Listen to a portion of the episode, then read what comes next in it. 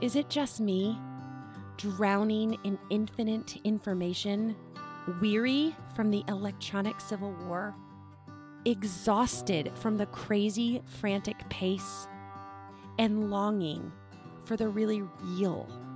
I'm starving for the real, true, gritty, and gracious stories of our lives. I'm longing for the genuine. I recently read the beloved classic Peter Pan to my children, and I was struck that Peter Pan, the boy without a mother, forever young, without guidance, support, nurturance, came to Wendy Darling's window because of her stories. And the children, Wendy and her brothers, were first interested in Peter Pan because they wanted to learn how to fly like he could. this seems so striking to me because this, to me, is what story is. It helps us fly and it guides us and it nurtures us and it supports us. You know, scientists have actually studied that our brains change and heal in the giving and receiving of the stories of our lives.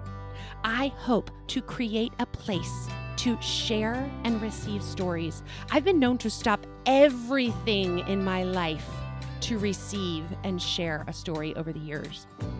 I wonder what is lost in this boom of information that where we can get what we think we need, but yet we are missing what we desperately run on stories.